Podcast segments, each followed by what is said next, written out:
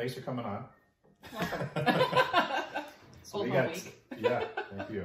Um, we got Dani Main here with the MWCIA, Correct. Minnesota Workers' Compensation Insurers Association. Correct. Got it right? And you are a Underwriting Underwriting. specialist. underwriting specialist. Correct. So is that different from a regular underwriter?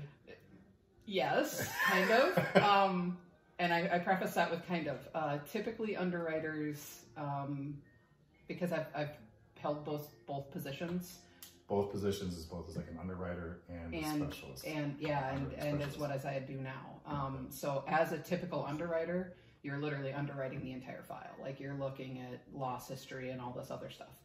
Um, we are the front end administrator of the assigned risk plan. the front end administrator of the assigned risk plan. Okay, for so workers' compensation. yes. okay, so um, well, I think we got to rewind a little bit. So the MWCIA is the Workers' Compensation Rating Bureau in the state of Minnesota. Yep. Many states use the NCCI, Correct. but we are Minnesota one of is the few special. independent. Yep. Why is Minnesota special, Brian? You know, do you know why? Um, honestly, I don't. Uh, that would be a question for Jeff Quam. He probably would know that. Um, there are quite a few independent bureaus. Um, just off the top of my head, New Jersey has one, California has one, um, Delaware, um, New York, Wisconsin. Okay. I can't remember all of them off the top of my head, but those are the ones that I can think of right now. Yeah. Um, but there are quite a few that have their own independent bureaus. Yeah. So it's not necessarily, a, uh, you know, we're just kind of the odd man out. Yeah. Okay. And would you say like, what would be the main job of the MWCIA? So, uh, you know, all the da- data for a business, because you know a lot of people watching this is going to be business owners. So Yeah. their payroll information and their work comp loss history, their claims get reported from their insurance company over to you guys. Correct. And then you take that information and plug it into these complicated formulas and come up with an experience mod Yep, that's Right. part of what we do. Yep. as part of it. And then that experience mod is used as part of the business owner's workers' compensation premium calculation. The higher the mod, typically, the more expensive their worker comp insurance is going to be. The lower Yeah. the mod, They get a credit. Yeah, yep. And I can get into that a little bit if you want me to. Okay. Uh, so that's one piece. Yep. And then you got this assigned risk piece that you guys deal with, right? Yep. Um, would you say um, the assigned risk comes into play when um, the business owner can't find workers' comp insurance someplace else? Correct. So it's either they have a lot of claims or uh, maybe like a one man show, Correct. right? Yep.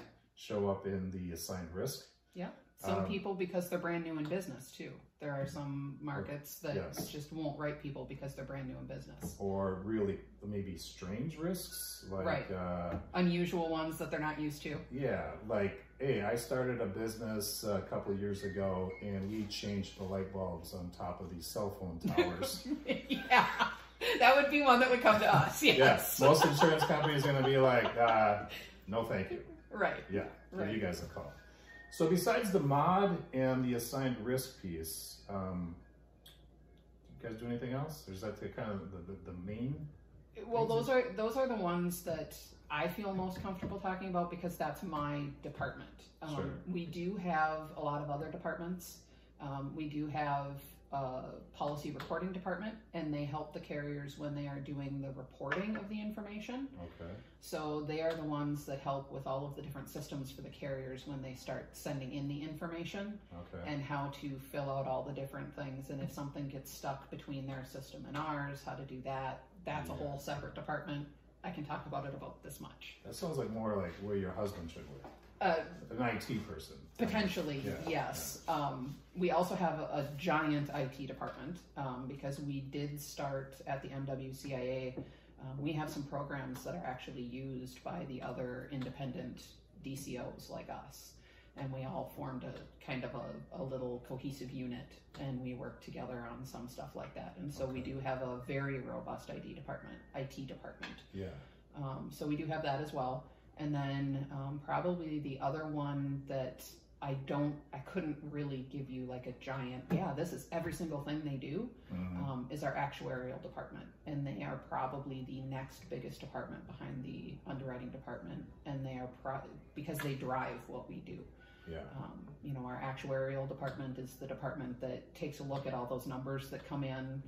And Comes up with rates. right, and they come up with the rates and the base rates and you know and trends and data and so if you're a numbers cruncher and you need a job, Bunch of, actuarial. yeah, a bunch of math nerds, right? Well, I, I'm not even going to call them nerds because a lot of them are a lot more cool than I am. Oh. so Fair enough. Fair enough. Okay, so a business owner who employs, I don't know, 50 people and they're paying uh, a couple hundred thousand on their workers' comp insurance should uh, pay attention to this because if they're located in Minnesota uh, and they don't do work outside of Minnesota, now, that's another question. So, a contractor or a manufacturer, whoever, uh, does work in Minnesota and outside of Minnesota. Mhm. And the outside Minnesota falls in like a, uh, what would be like an NCCI state. I don't know how this works exactly. So, uh, or if they do work in Wisconsin. Let's say they do work in Minnesota and Wisconsin. Would that, their experience mod be calculated by the NCCI? correct. Okay. So um, Even I, though I cannot speak for the NCCI, but um, the NCCI has, with the individual DCOs, some of them, not all, they have an agreement in place that if it is a multi-state operation, they will calculate the mod.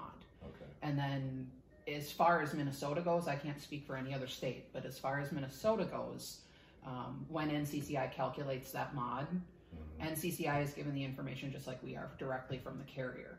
Yeah. So we will literally, if we have already issued a mod, we will pull ours back and use theirs. Because we will only have information for Minnesota. They have it for everybody. Okay. And it, that makes a huge difference for an employer. Because if we're only looking at Minnesota numbers, they could be getting a much lower mod and we wouldn't know. So it's, it's important to have all of the data when you're doing that. Yeah, and um, you know, it, I think it's important for business owners to understand the impact of the experience mod on their premium because uh, I see a lot of business owners who just want to play what I call the quote game. Yeah. You know, every year-? Yeah, every year they have two or three agents come in. They say, you know, here's my deck sheets, here's my loss runs. Go find the best price, Yeah. bring it back. Lowest price wins. That's it. So that's you know approach A. I think a better approach, approach B, is find a risk manager or an agent that is well versed in how to lower your experience mod as close to your minimum mod as possible. That's where the real savings are, I feel. So, you know, let's say your mod is a 1.0 and they are paying $100,000 in work comp. Now, if their mod goes up to a 2.0, more than likely, I mean, it's not exactly, but more than likely they might be paying, if they can find insurance, uh, 200,000. It's a multiple, right? Correct. Yep. Now, if they can get that mod down to their minimum mod, and let's say their minimum mod is a 0.7, maybe now they'll be paying close to 70,000 on that work comp policy. Correct. So rather than, uh, you know, a business owner focusing on saving 5% here and there by playing this quote game and, you know, reviewing the quotes from the different agents, going to the cheapest price and maybe saving 5%, you know, I feel like all insurance companies got to be relatively competitive or else they're going to go out of business. So they're all, you know, relatively close. Rather than do that, go with plan B, focus on the mod, drive that down by doing things, implementing things like better hiring practices, hiring the right, Right. people, Right. right? Uh, better safety training, Correct. making sure you're OSHA compliant, making sure you're managing those injuries correctly, maybe networking with a good occupational medicine doctor that you're sending your new hires to for pre-placement exams, or you're sending your injuries over to to, to, to get treatment, and you want to send them over to this good OCMED doctor because he's in favor of early return to work programs. And if we can, you know, eliminate the indemnity piece of that claim and keep it as medical only, Right. And and that's that's the key that you just said is you have to eliminate the indemnity portion. Now, a, a couple of things that um, I, I need to unpack here just because I know that some people are going to be listening um, that may not understand this. Please know that you cannot force an, an injured employee to go to anybody that you want them to see. If that injured employee comes to you and says, I want to see my own doctor, you have to let them go there. Yeah. However, what you said with, you know, have have a clinic or something that you can send an injured employee to, that's not a bad thing at all. That's actually quite a, a boon for you um, as a business owner. So, how that looks is, um, you know, let's say I work for you, Jason, right? Mhm. And I'm super klutzy, freely admitted. Clearly. Um, so I, you know, I'm up giving a presentation or whatever, and I'm pacing back and forth across the room. I trip, fall, sprain my ankle, right? Right. So I call you up, and I'm like, Jason, I tripped and fell, and you're like, God, Dani, again, Yeah. right? Yeah. Okay, well, where are you right now? Okay, well, you know what? The Allina Clinic, two blocks up from our office, has all of our work comp information. So just go into that Allina Clinic and tell them your name, that you work with our office, and that you got injured when you were on the job. Then you, as the business owner, know all of your information is already with that clinic. They already got it Mhm. right? Mhm. So they're going to know, they already know who to call. They have the phone numbers, they have your policy number, they have all that. job descriptions, maybe. Right. Right. So they could have all of that already on file. Like, this is what this company does, this is, you know. And then the only thing you have to do as the business owner is pick up your phone and call the 1 800 number on your policy and be like, yep, I just sent them to the clinic that has all of our information. And you, being the good agent you are, I'm sure if your insured has something like that, you're going to already know that and you're already going to have told the insurance company. So the Right. insurance company's already going to have that on file. Right. So as a business owner, that business owner basically just saved themselves how much paperwork time? They don't have to fill anything out. They don't have to jump through hoops, you know, none of that. Right. Now, if their injured employee says, "Nope, I'm not doing that," I go to, you My know, family doctor that I've seen for the last twenty years. right over at Ridgeview or wherever, Right. then okay, good. Let me know how that, you know, let me know how that goes. I'm gonna call and turn in a claim, you know. So can you tell me what the name of the clinic is and the name of your doctor? Yeah. And then just pick up the phone, call that 800 number, give that to the insurance company, and then let the insurance company do it. Right. So Now, have you heard of the Union Contractors Workers Compensation Program? You know, that has been brought up to us a couple of times. I honestly, I have no idea how that works. Um, we've had agents call and ask us, um, but I honestly, I, I don't know anybody who's involved in that program, so I can't speak about it at all. Yeah, so I got a few of my clients. I recommend all my union contractors to become part of the program for several reasons. One, um, first of all, there's a fee. Okay, the fee is a percentage of the payroll that is union considered union payroll. Okay, Mhm. so that's that's how they calculate the fee to become a part of the program. But one of the perks is they get five percent off their work comp premium. So they talk to the underwriter over at the carrier. It has to be a participating carrier, Yeah. but most of the major players in Minnesota for work comp carriers are part of the program. Okay, and uh, yeah, right on the deck sheet it shows the five percent discount. So that discount more than pays for the cost of the program Right. right? But uh, one of the main benefits, uh, according to them, and uh, I'm going to screw up some of the terminology, but uh, because they're part of a union and the legal contracts that form the union that the employer, uh, employee, and the union all agree to and sign and all that, that allows them to then straight up dictate you are going to go see Minnesota Occupational Health for that injury. I don't know if that's. Um, I would uh, tell you that I would check with the Minnesota Department of Labor and Industry on that. Yeah. Um, there are very specific laws uh, based around injured employees in the state, Yeah. And that is not our purview. We aren't granted that purview through our license at MWCIA. Uh-huh. Um, but the Department of Labor and Industry has an entire workers' compensation section on their website, hmm and one of them is for injured workers. And so I would definitely suggest calling there and making sure that that program is okay. Yeah. Um, And you know, not only that. the last thing I'd want to see is a fine. yeah. I, I don't want anybody to get a fine, so Right. call and check. yeah.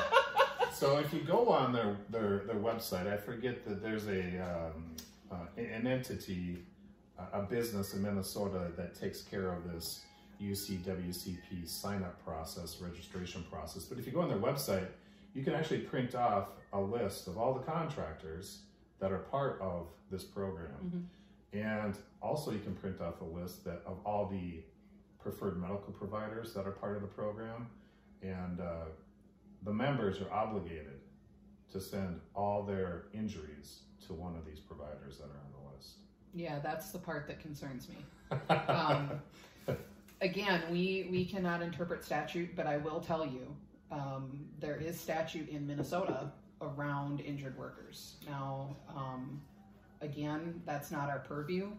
Uh, you can go out to the Minnesota Revisor of Statutes and look that up. Mhm. Um, but I would definitely talk to them. And the if you have questions, if you start reading those statutes and you have questions once you start digging into them, like, okay, wh- what does this language actually mean? Yeah. Because I The mean, legalese. it, it's it's a statute. It's Yeah. it's not always going to be very clear. I speak English. Um, right. Um, so if you have questions once you start digging into there, there is um, an office at the Minnesota Department of Labor and Industry called the Ombudsman's Office. Ombudsman. Ombudsman. O M Oh, geez. Okay. B U D S M A N. Office. Yep. That's basically the um, statute slash attorney's office at the Minnesota Department of Labor and Industry. So if you start reading statute and you have a, a very specific question about interpretation, Yep. that's the office that you call. And And it's a free service. yeah, And they're not going to charge me 300 Nope. bucks an hour. Nope, All right. nope. Uh, that's what they're there for. Okay. Um, the Minnesota Department of Labor and- Industry also has a dedicated hotline. Um, if you call in, and I can Google it on my phone and find that phone number for you. Um, and it's option three when you call in, and there are dedicated people just to answer work comp questions. yeah. And so, depending on what the question is, they may be able to even answer that for you. Okay. So, I mean, if it's a question that's a common question, they may be able to do that for you. And it's interesting how the Department of Labor, OSHA, MWCIA, like all you guys are working together, you know, for the for the greater good. You know, it's a lot of different uh, Yeah. entities that kind of got their hands in, you know, safety, work comp, and Right. Right. It's a little confusing sometimes on, okay, who do I reach out to Right. for this question? Right. You know? Um, you can always call our office at the MWCIA. If it's not us, um, if, if we don't handle that, um, we will do exactly what I just did and say, nope, this is who you have to call. These are the people that are the ruling entity that can tell you the answer that you are looking for. Whether it's the answer you want to hear, I can't tell you, but they can tell you the answer that that's the actual correct one. Yeah. Um, so, but you can, by all means, anybody who's listening to this, you can always call us at MWCIA. We are more than willing to, um, you know, answer questions or direct you to the right people. That's what we're there for. Yeah. And I'm not afraid to ask questions. No. No. So that, that I mean that brings up a question. I, you know, I email you or underwriters over at Yeah. MWCA quite a bit. Do you do you get uh, many agents, insurance agents, you know, contacting you guys with questions? All the time. Yeah. All the yes, that is the primary bulk of our calls. Actually, Oh, okay. yeah, right. is uh, is insurance agents. Okay. Um, and I will say for anyone listening to this podcast, um, I actually teach a class uh, pre-COVID. Hopefully, once um, immunity and stuff is out, we can get back to it with the Minnesota Department of Employment and Economic Development, the Minnesota IRS, um, some folks from DLI, and the Fed IRS. Um, and I can send you the link to that for your employers to sign up. Um, Anybody who's ever been in business in Minnesota, even if you've done it for 50 years, somebody who's brand new in, in business in Minnesota, it's a great class to go to. I mean, we literally we touch on everything, including work comp in that class. Huh. Um, but part of why I say that is is when you say we are intertwined with all of them. Yes, we are. Yeah. We aren't a state agency. Um, we are the Minnesota Workers' Compensation Insurers Association. Yeah. Um, but we are a nonprofit. We aren't a state organization like Minnesota DLI or um, you know the Department of Employment and Economic Development. Uh, we have our own separate license um, that allows us to operate and do what we do, and we have to file that with Commerce every year. Um, now, part of that license though says that we will um, help. I, I, I the, the word is escaping me. I don't want to say control because we have no control over work comp in Minnesota. Okay. Um, that's not within our purview. But we will help give information out Guide. to, yes, guide, thank you, that's a great word. We will help guide some of these other agencies. Sure. Um, so things that we do is, you know, we have the manuals. We are the people that put together the manuals and do the manuals. We are the people that do the work comp filings in the state. Okay. Um, you know, for things like the um, TRIA that just got renewed, things like that. You know, we are the entity that does that for the work comp portion. Gotcha. So we do have our systems do talk to, let's say, DLI. Mhm. DLI systems then will talk to the Minnesota Department of Employment and Economic Development systems. So, like if you have employees and you have a Minnesota unemployment ID number, Mhm. DLI is going to know that, and then DLI is going to come to us and say, okay, we're the enforcement division. We're being told this company over here has employees, but we don't see a work comp policy. Can you check your records and tell us if they have an, a work comp policy? Does, that- does that happen? Yeah. the Companies with employees, they just sometimes Unfortu- they don't buy work comp. Yeah, unfortunately, yeah. I, I've I've known businesses that have gone under for that, and and I That's actually yes, and I actually have a story about an. In, I've been in insurance for a long time. Um, I was an agent. I was a CSA. I've been an underwriting assistant, and I've been an underwriter. Um, So you're like a regular retail agent, yes, personal lines or commercial or both? commercial, both actually. Okay. I did both, and I will tell you, um, commercial lines is so much better than personal lines. Personally. It's way more fun, I think. Uh, yes, it is. Yeah. I mean, you learn something new every day. It's it's crazy. That's one of the reasons why I love my job. Um, let's see here. Fine. employee. Work comp, Minnesota, DLI. I think like the state of Texas, they don't even require employers to have work comp. Have you heard that? Okay, so I know everybody has it. I, I know this. I know this from my previous job, being an underwriter and work comp at a brokerage firm. Texas and Florida are insane areas. As an insurance agent, I would tell you just walk away. just walk away. Um, there is laws in both of those states. Florida, I'm just it's completely confusing. I still don't understand what Florida's are. Texas, you have to have over a certain number of employees before you're required to have Okay. work comp. And the companies do all sorts of things, um, including like splitting out different branches of their company into Oh. different So I got five entities. employees here and Right. six employees there, and yeah, right. so they don't exceed So- the threshold. Right. So it, it can really um, be interesting. Yeah. Um, let's see here.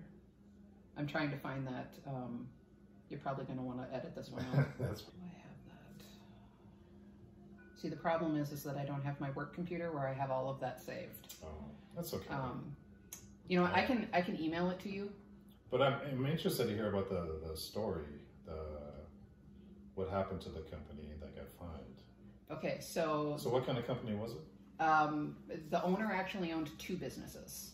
And and that will that will mean something here in a minute. So, um, the the owner.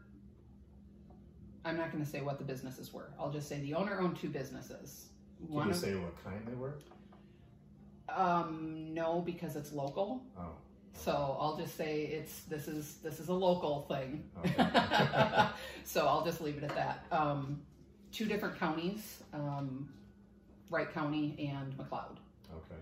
Um, Oh, I know what that is. No, I'm kidding. Go ahead. So um, he's actually back in business now, Okay. I think, but not in our not in our area. Um, so the owner had about, geez, I don't know, what was it, 20 employees, I think. Um, I really wish I would have brought my script from my class because I can't remember it off the top of my head and its numbers, but he had like, I think, 20 employees. Yeah.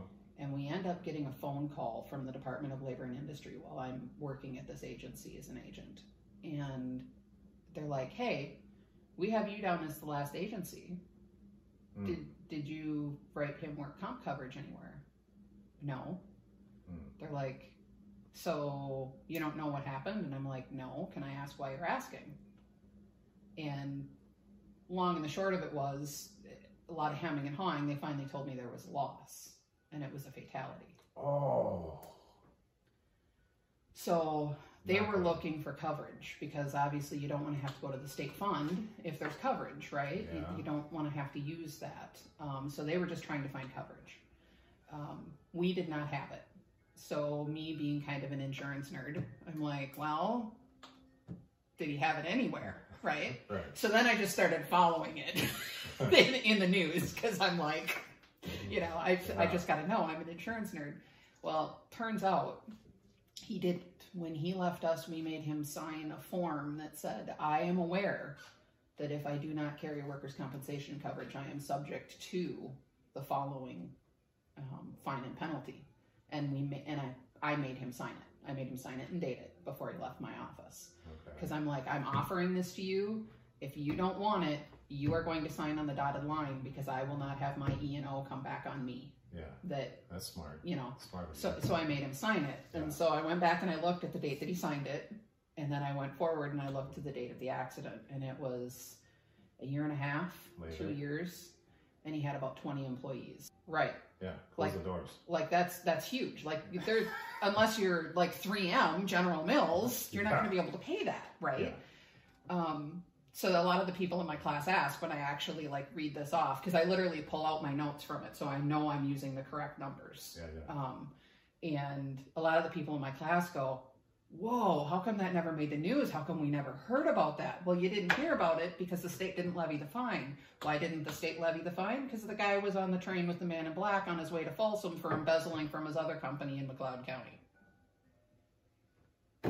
which was which was why he stopped paying for all of his insurance policies because he needed the money because he was trying to flow what's going on in McLeod County. Oh my gosh. So What a mess. yeah, so it was really interesting, and and a couple of my coworkers, you know, every now and again will still get a random email. Hey, look who's back in the news.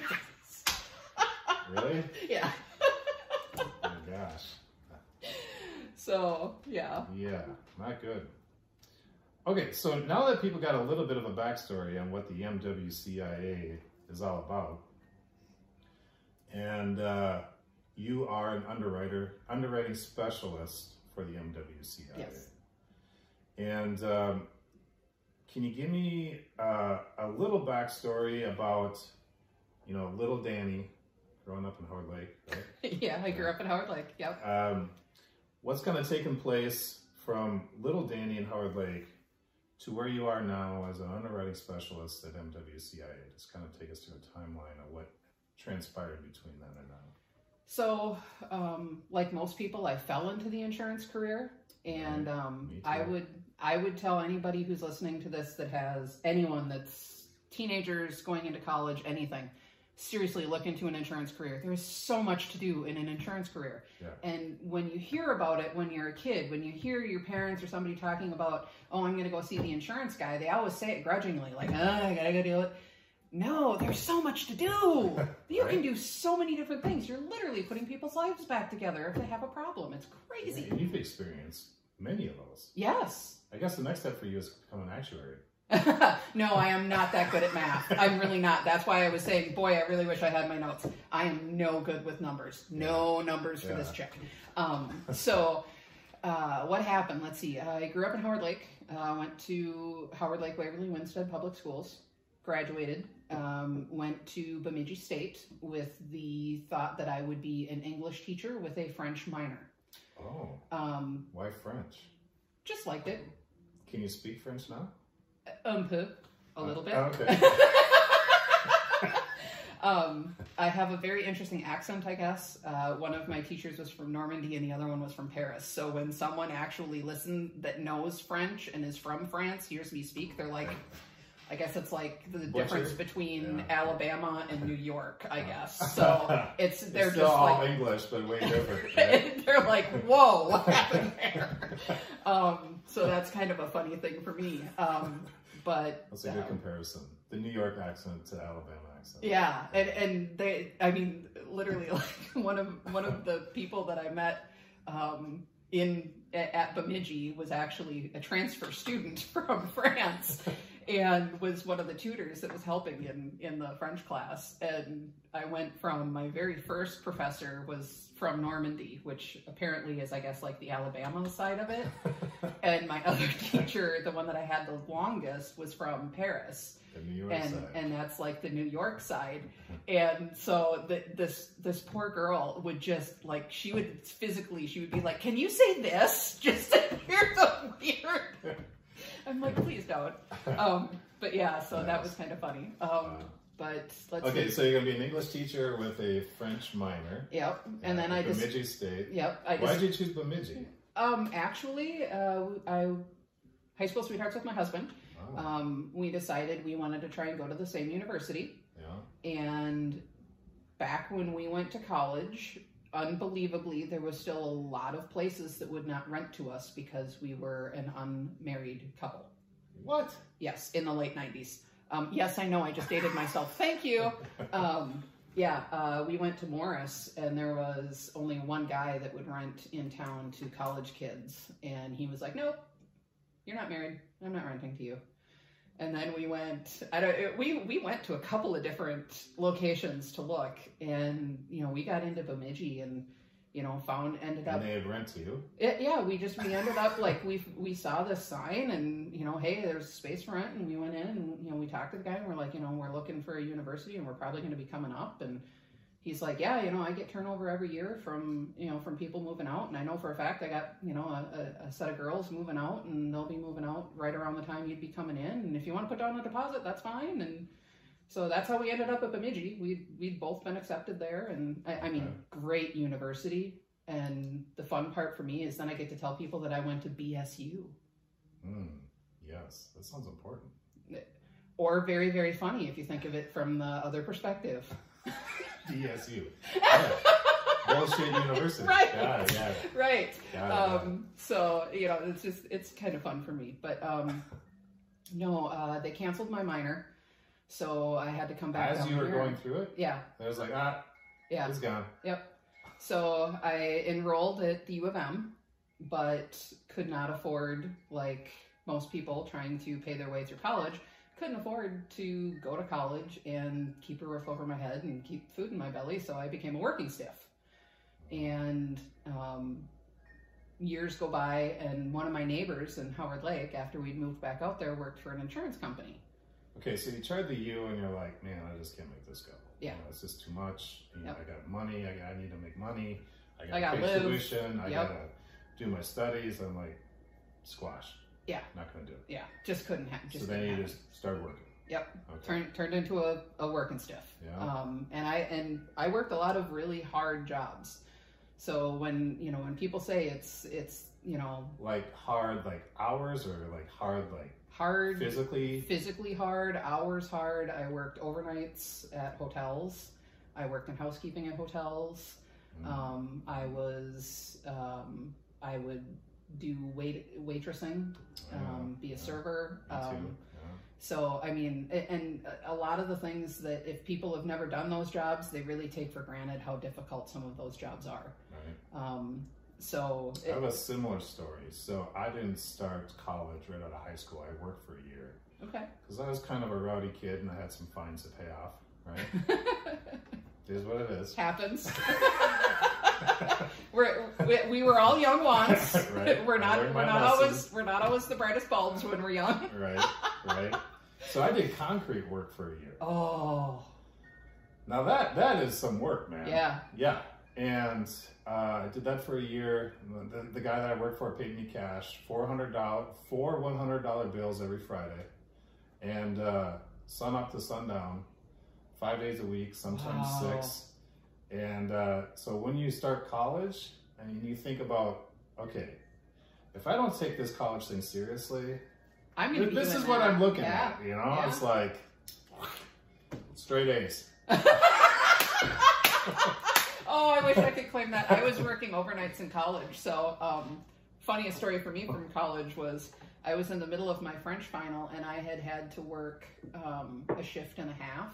Hmm So I had had to go in because somebody got sick. So I had had to go in. I want to say it was at like seven o'clock at night and work until like seven o'clock in the morning. And do you think if you if you said no, I'm not coming in, would they have fired you?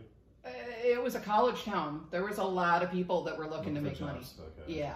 Um, so it, and I just wasn't raised that way. Like, Yeah. no, your boss calls you, you show up to work. Okay. You know, Sure, that's sure. that's just kind of you know Yeah. blue collar family. That's that's what you do. Yeah. Um, so I fell asleep during my French final. Oh. And my teacher, the guy from Normandy, um, literally kicked my desk out from underneath me. Oh. That'll wake you up in a hurry. That'll wake you up in a hurry. So Yeah. um, I went from being an AB student in high school to being like there were classes I had to drop because I just couldn't handle the just stretched too thin, huh? yeah I just I just I couldn't handle the full time work and the and the school work and and keeping my grades up, Yeah. especially working overnights. Right. Um, but to this day, I still am able to concentrate better at two, three in the morning than I am at like eight or nine in the morning. Really? Yep. Because, well, I used to have to balance the hotel's Yeah, books with a ten key to. calculator and a pencil. So, you At know, time of the day. yeah. So, Yeah. I mean, that's when my brain is working. I do crypto quips at like two in the morning. It's weird. Don't get me started. I don't even know what that is. Uh, it, sounds like a game. it is. It, Yeah, it's, it's, um, it's like a, a code. It's a spy code. Oh, They take a phrase or something and they jumble up all the letters and turn the letters into something else. So, like, A could equal J, and then you have to figure out what the sentence is based off that. Gotcha. Yeah. No, my brain shuts off at 10. if I'm not snoring by 10.30, there's something wrong. Oh, I wish. That'd be so nice. Um, yeah, no. Okay, so you went to the U for a while. You're like, ah, this ain't for me. I'm just to work for... I actually, I didn't even make it in. Like, I, I enrolled, and then, like, I got the cost for the books and stuff, and I'm like, kidding me. I'm like, I, That still blows my mind. I'm like, I physically cannot swing that. A $250 textbook, really? Right. You know, it's like, And that's for a used one. so stupid.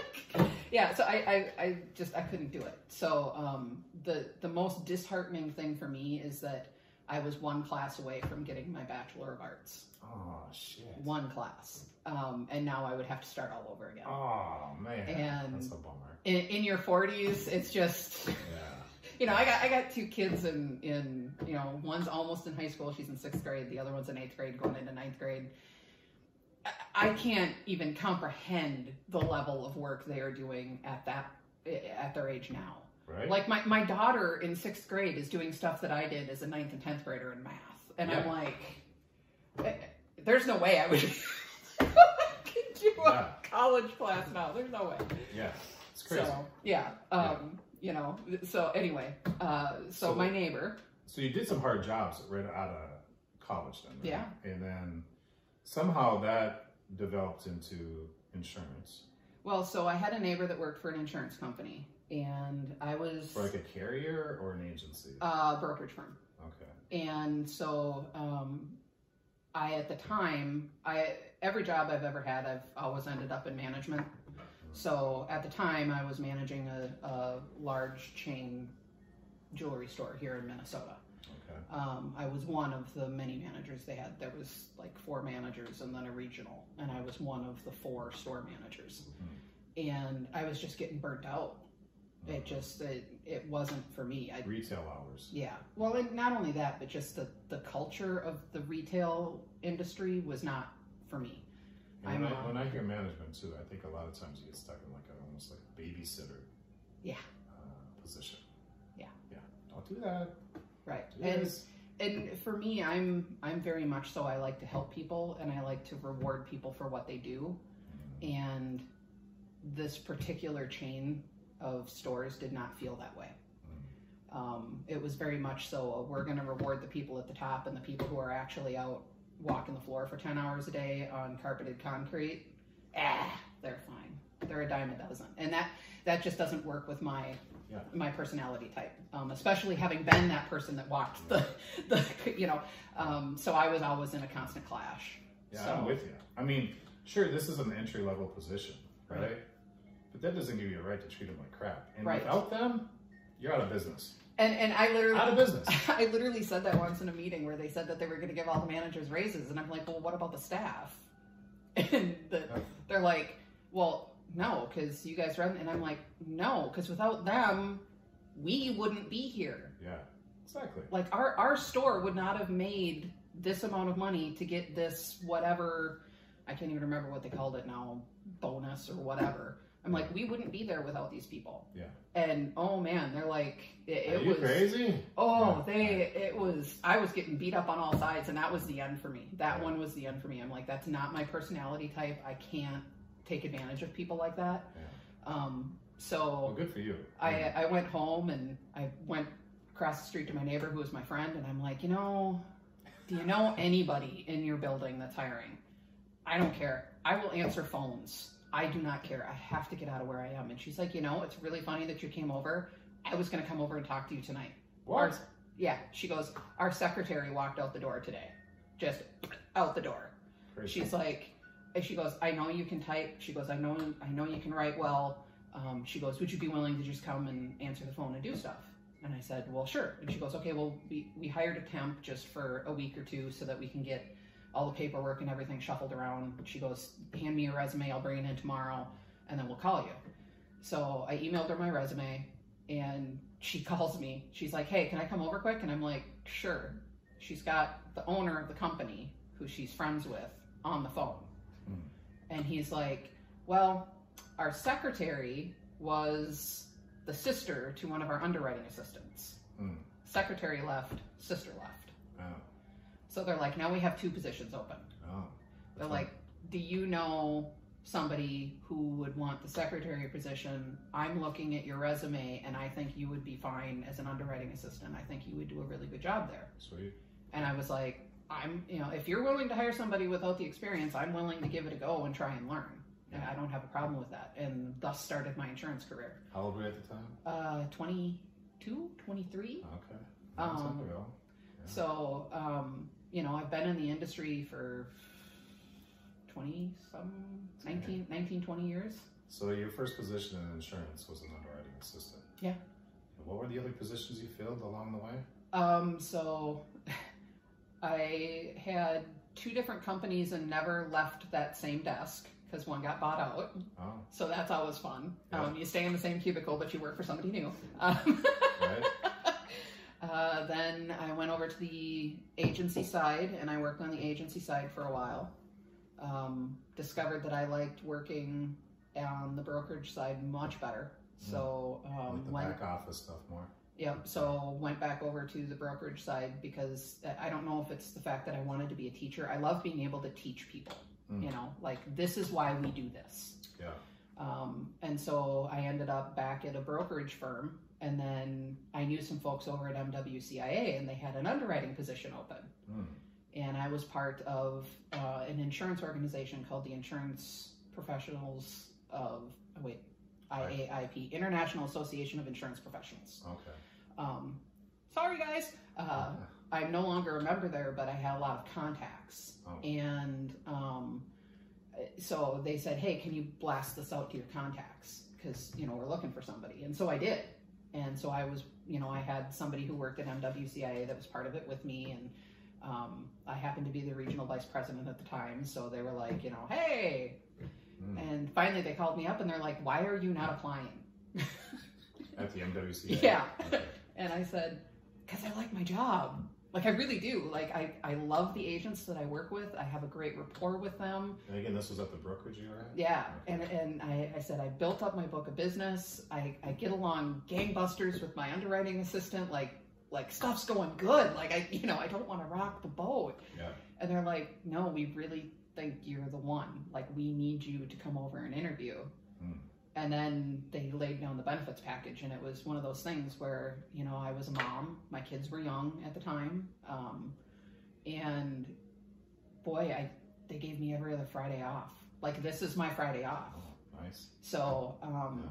with two kids at home, and I get a weekday off, that means I can go volunteer at their school, and I don't have to take time off. Yeah. That means I can go pick them up from school. Yeah. You know, It's it's all it's all these little things, and, and just I mean, they wouldn't have even had to pay me better, but they did. Um, but just that extra day off, Brandon, don't watch that. Yeah, Brandon. um, but I mean, and it, it's just been. I can't say enough great things about it. I mean, with everything I've done in the insurance industry, I can say definitively that there is not one other industry that offers so many opportunities to people. I mean, I could have gone anywhere in this industry once I got into that underwriting position. Right. I could have moved to a carrier, Yeah. you know, instead of a brokerage firm. I could have moved into claims. I could have moved into adjusting. I could have moved into actuarial. There's all these different things you can do. And if you love helping people and you love teaching people, there's not one industry that I don't think fits any better. Yeah, and I think proof is in the pudding. From you know, I feel like the people I know, um, uh, once again, they never planned on getting into insurance, Right. but once they're in it, they don't ever leave. Right, You know? right, Yeah, so that's a good sign. right. yeah. Uh, you know, and and I mean, you you get this is guys, this is literally what insurance is like. This is this is what we do. we literally just kind of sit around and talk all day, but we actually are working when we do this. Exactly. Yeah. Well, that's great. Um, and so, how long you been at the MWCIA now?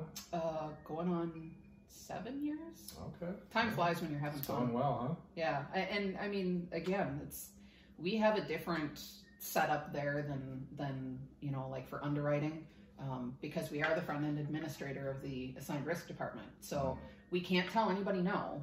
So you're not necessarily underwriting who the risk is like you would at a at a regular underwriting job. Yeah. They're coming in and they're coming in. Like Yeah. there's no ifs, ands, or buts. You're writing them a policy. So what we do from an underwriting perspective, as far as um, the assigned risk department goes, is we basically check class codes. We check to make sure that the description that what was given to us matches the class code that's going on to the policy. And then um, we help agents when they call in, you know, hey, I don't know how to classify this. What should it be? Um, you know, we do stuff like that. But it's not a traditional underwriting role. yeah. but- Approved or declined? None of that. None They're of all that. approved. It- They're all approved. Yeah, we don't we don't have a choice. They are all approved, which is which is was believe me coming from a, a traditional underwriting perspective. Mind shift. Yeah. Boy, was that a mind shift. Yeah, I was like, wait a minute, what? we gotta Okay. take. We gotta take all this. I don't want it. I actually had a couple of those where I was like, they're doing what again? Oh wait, I can't say no. You know, stamp of approval. yeah. Strange. so yeah. Huh. Uh, I guess a couple more things I wanted to touch on before I wrap it up was the MCPAP credit, Yes. Minnesota Contractors, Contractors Premium, Adjustment, Adjustment Program. Program. Correct. And uh, the class you offer, you mentioned it uh, a little bit ago, just touched on it. You mentioned that like you, you like to teach Mhm. people, right? Uh, so I guess let's go to the MCPAP credit, Yes. right? Um, can you talk a little bit about what it is, who might qualify, the application process, and um, Yeah, so the Minnesota Contractors Premium Adjustment Program, uh, we have lovingly termed it the MCPAP um, because that's a really long word to say. Um, so what that is is it's for contractors that pay prevailing wage. We are aware that there are contractors in the state that do not pay prevailing wage, and that they can underbid our regular contractors, and because they don't pay prevailing wage, their work comp is going to be cheaper. All of that, like it, it all comes into play. Now, what the McPap factor was designed to do. and how would you define? Sorry, how would you define prevailing wage? It's like uh, industry average wage. No. So every year when uh, our actuarial, our actuaries go through um, their information, they set what that should be, and they use. I don't even know how they come up with it. I'll be honest. I'm not even going to get into it. They come up with But a number. They they come up with a number, and they say if you pay your people over this dollar amount, Yep. then you qualify for the For the McPap credit. and it, it changes every year. It goes up by inflation, and they review it every single year. I think this year it's twenty eight dollars, if I remember correctly. Mhm. Um, I'd ha- I can look it up for sure and let you know it's out on our website. So um, you can apply for it online. It's super easy. If you don't qualify, uh, the system just won't let you finish the application. Yeah. Let's say you qualify, and then you realize after the fact, oops, I put in some wrong information. I need to go back and correct it. All you have to do is log back in, you know, and just start filling it out again, and you'll get this little box that'll pop up, and it'll say, "Oh, we already have an application for you. Are you? Did you need to revise any of that information?" And you click a little box and say yes, and you're done. Yeah. Nice. Um, so it, we we try and make it as easy as possible for the contractors. We understand that you know keeping paperwork is not what uh, somebody in contracting wants to do, yeah. right? Like Yeah. it's, paperwork is the last thing on their mind. They're working you know an awful hard job, and they just want to get their job done and go home. Yeah. And this uh, McPap credit can be substantial. It can be yes. What's I mean, what's a, a higher credit that you've seen out there? Honestly, I don't have my work laptop with me, so I I, I can't. Well, I can tell you. I can tell you. I can tell you. I have one client right now that's getting twenty percent off their work comp premium. nice. Good for 20%. them. Twenty percent. Yeah, that's huge. Yeah. Good I for mean, them. I mean, if they're you know they're right around the hundred and fifty thousand dollar mark as far as total premium, so I mean they're they're looking at like a little over thirty thousand dollars off. Yeah, that's great. Good for them. Yeah, it's huge. So it doesn't hurt to apply for it. No. I mean, you fill out the paperwork, you either get accepted or declined, and if you get the credit, then they'll let you know how much your credit is. Right. And then it automatically gets applied. Like they don't have to do anything else. All they have to do is turn in the application. If you're approved and you get the credit, then it's automatically applied. Your your insured has to do nothing else. Your carrier gets notified. It gets put on your policy. yeah. And what's the deadline for that for the application? April first. April first. So you can-. Yep. So you can start filling it out in January. That it always opens up in January. Yeah, because you're Um, recording payroll for that previous year on that Correct. application, right? Um, I can't remember if it's the first previous year or if it's two, years back. I think it's Okay. two years back Okay. because we need to have the we need to be able to look at the audited Audit, information okay, the audit Um, premium. because we need to be able to verify. Yep. Um, so um, I don't remember where I was now. I apologize. January first to so April January 1st first to is April the first. application Yep. dates. And then depending on when your effective date is of your policy, you can have a 0.02 penalty applied if you apply after April first. Okay. But here's the kicker, and this is where it starts to get a little bit confusing, and I apologize for those who are listening. Um, you only have 90 days after the effective date of your policy to apply. Okay. So let's say your effective date of your policy is, let's see, April, May, June. So let's say it's May 15th, Yep. right? Yep. And deadline was April 1st. Yep. You can still apply because it's nine. It's within 90 days of that effective date of your policy, Okay. right? Yep. So if you have questions about that, about okay, can I still apply? Would this would this still work? Just give us a call Mhm. because each case is going to be individual. Mhm. So you know, I, I hate throwing hypotheticals out on the table But even the penalty is just is it two percent. point zero two. Um, so if you get rather than getting a twenty percent credit, you might get an eighteen percent credit. Still, I mean, might as well apply. Right. But Um, the only downside to the McPap is is that for contractors who are close to a 1.00 on their experience mod, mhm, it will drive up your experience mod. So a let's little bit. yes. Yeah. So if and, and and it's not a lot, like you said, it's just a little bit, but um, I know for contractors, unfortunately, they are based on their experience mods. Now we've tried to tell people over and over and over again, do not use experience mods as a as a basis for a contractor. Yeah. So contractors sometimes, uh, if their mod gets above one, that will Keep uh, them from getting a job. Yeah, they're not allowed to bid on a job Right. or work on a particular job because the general overseeing that job views then that contractor as an unsafe worker. Right, and and that's not all. Seriously, that is not always the case. And, Right. and we have tried to tell people numerous times, do not do that. Mhm. I mean, it could be an auto accident that wasn't your insured's fault, and it's gonna, you know, wasn't your Yeah. your employee's fault, and it's gonna drive up your mod. It Yeah. has nothing to do with you being a safe employer or not. Right, Regardless, we know it happens. right. So, if it dri if that McPap drives your mod up above a 1.00 and now you are being kept from bidding on jobs, you can send us a letter on your company stationery and tell us what year you want us to take off. So let's say it's the most current year. Hey, this you don't even have to tell us it drove your mod up. You can just say, "Hey, I applied for and got the McPap factor Mhm. and it and I want to have it removed." Yeah. And we can, it, it's an optional program. So Yeah. if you tell us you don't want your McPap factor, we can take it off. Yeah, but we're talking like, okay, your mod is like 1.02, and you can take that credit, that McPap credit off, maybe get it under a 1.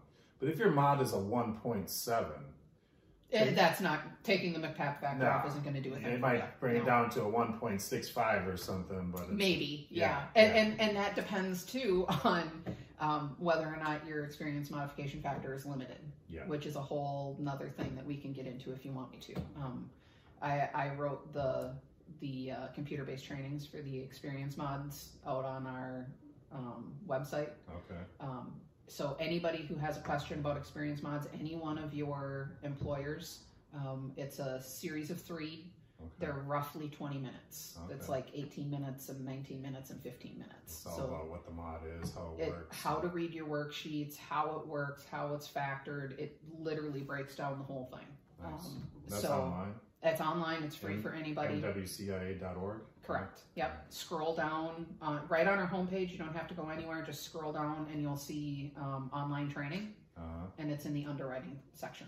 oh, cool. So, and there again, it's it's three of them, so you can choose whichever one you you need to have. But um, we don't get into in there. We don't get into a limited mod a whole lot. Um, but if you get an experience mod worksheet, Mm. and I apologize for the abbreviation, experience modification worksheet, and where it shows that number in the box, where it shows what your mod is in the Yeah. box, Yeah, yeah. if you see an asterisk next to that, it means your mod has been limited. Hmm. Which means the system automatically said, judging by this insured and how much their payroll is, and you know, and and the the class code that they're in, we don't think this insured could handle the mod they actually have. And so, yeah, so you'll see a, in a little asterisk next to the box. And so then if you look on that experience mod worksheet, if you look up right at the tail end of the actual calculation, you'll see their real mod. So a lot of times what happens is um, we had an insured um, right before I started, I think, um, who had a disgruntled ex-employee come in and shoot up the place Oh and there was God. a lot of injuries. And this particular company's mod went up above a three.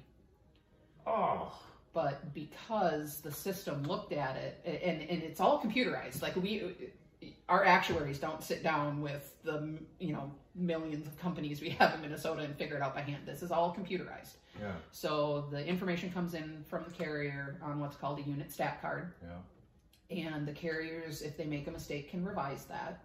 Um, and then the system takes that information and just automatically promulgates that mod. Yeah. Okay. Now, if that mod is limited, so like in this case, that particular company had over a three, but the mod, the actual mod that was issued, I think was like a 1.56 because that's all Did they take that claim off and this like, okay, without No. that claim, that's what this mod is going to be? no um i it, there's a specific formula for that Okay. I and again, not not the math girl. Um, so what do the carriers look at then? The limited mod or the the limited, the The carriers get the limited. That's the only thing the carriers will see. And unless um, your insured has asked to have a do not release on their mod, all mods are public knowledge. Do so- not release. That's a thing. Yes, yes. Your let's say um, your insured, your contractor, who's getting such a great Credit um, such a back. great credit. Let's Yeah. say um, they're sick and tired of having all sorts of you know XYZ agents calling them all the time because they're happy with you. They can literally send us a letter at the MWCIA on their company letterhead and say, "Do not release my mod." Don't publish. Right. It's still released to the carrier. It's so- released to the carrier and to the insured. That's it. Okay. You, as the agent, don't even get to see it. Oh, interesting. So if somebody were to try and look them up on our website, because you can look up every carrier or every, excuse me, every insured in Minnesota who has a mod, if you know their name, you can literally look them up in our system and see what their mods are. So like, I think back to 1995, I think. That's how far back it was. Yeah, like it, it just, the you whole know. history. yeah, the whole history. Yeah, I mean that's one of my prospecting. I, uh, that's what I do. I Yeah. look. I look up debit mods. Yep. They obviously got a problem. Yep. That hopefully I can fix. You know. Right. Yeah. So that's interesting. Um, that you can like make it not public. Would you call that? A do not release. Do not release. Interesting. Yeah. Yeah. Um, and I will tell you, there are some companies that do that. Yeah. Um, not very many, um, and it it can get to be a little bit of an issue sometimes because they'll forget that they tell us that, and then they want to go out and go shopping, Uh, and then and they no have agents can see it. no agents can see it. Only their current carrier can see it, not the carrier that's going to quote it. So it, then it becomes kind of an issue. So um, it's something that we offer, but it's not like we don't advertise it like out on you know our Yeah. social media or anything. But you can do it. No, one thing I really like about the uh, MWCIA versus NCCI is that I can look up mods for free. Yes, NCCI charges me six bucks. And I believe don't they have a stipulation on there that you have to be the agent or something? Um, I think to get the mod worksheet, uh, I have to get uh, written authorization for Okay. the worksheet. But I don't, It, it's been so long since I've used their their system um, that I honestly I, I don't remember. Um, you know, it's. I just remember, boy, back when I was on the agency side, there was only like two people in our office that were allowed to look up mods because of the, there was something about you. You had to have something, authorization yeah, of some sort. something in order to look it up. So that's all I remember about it. But yeah, ours are, ours are free unless you want the actual worksheets. Okay. If you want the actual worksheets, then you have to pay for them, unless you're the insured or the carrier. Yeah. You automatically, Agents, it, it, agents have to pay for them. yes. They're right around twenty bucks, right? Uh, well, it, it depends. Um, it depends on what you want to do. If you want just a single one, if you want to do a silver membership, which gets you um, 20 of them, um, that's 150 bucks. Or you can do a platinum membership, which gives you access to, um, I think it's the rate making report and unlimited experience mods Oh, yeah. All year for a flat all fee. year for a flat fee. Yeah. It. I remember that. Yeah. Okay, um, this class. Uh, you mentioned that you can do this class for employers with these different Yeah. uh, entities. Can you tell us a little bit about the class? Um, why uh, some things that might be discussed and why um, why an employer might be interested in having the class? Yeah, so um, the employer goes to um, their locations and they hold them around the state. Um, so we do travel. Um, give me just a second here, I'm pulling it up. It actually comes up as a tax workshop if Hmm. you Google it. Um, so it's the Employment Taxes and Employer Responsibilities Seminar. Okay.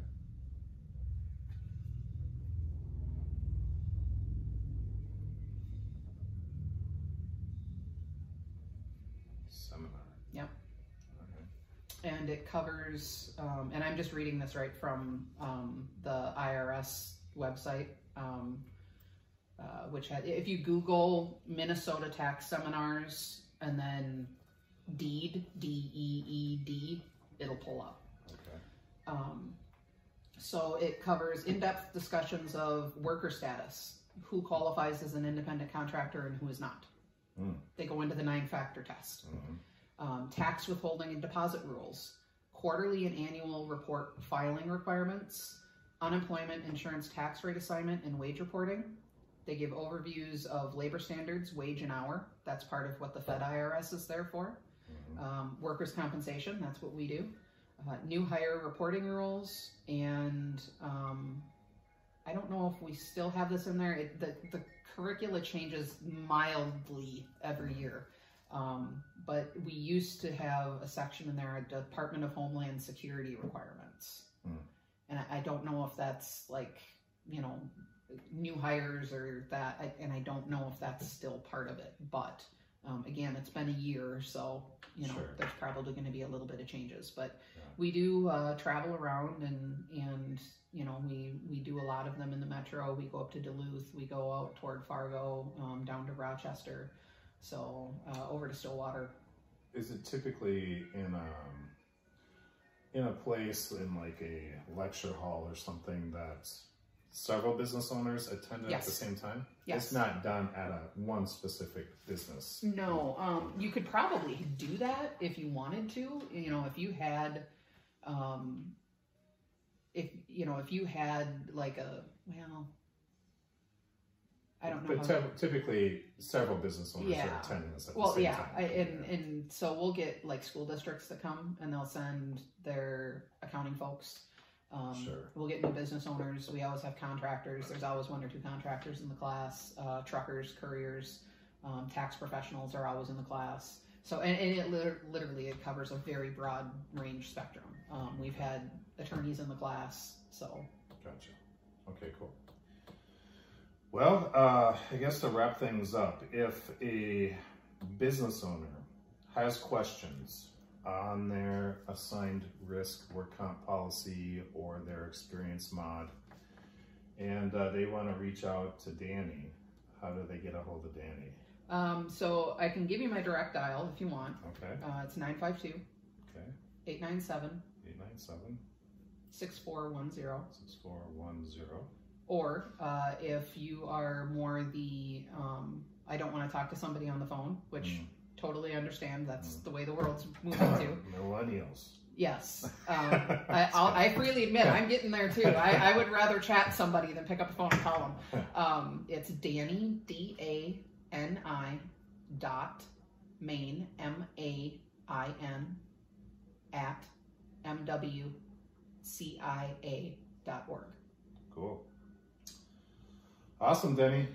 You've been a wealth of information. Um, I can tell you've been in insurance for a long time because you, know a lot about it. Well, it, yeah. Insurance geek, sorry. Yeah, no, it's great. It's great. I appreciate your time and um, and thanks for coming. Yeah, not a problem. So Alright. it was fun. Yeah, yeah. All right. Thanks, Dani. Not a problem. awesome. Well, good job.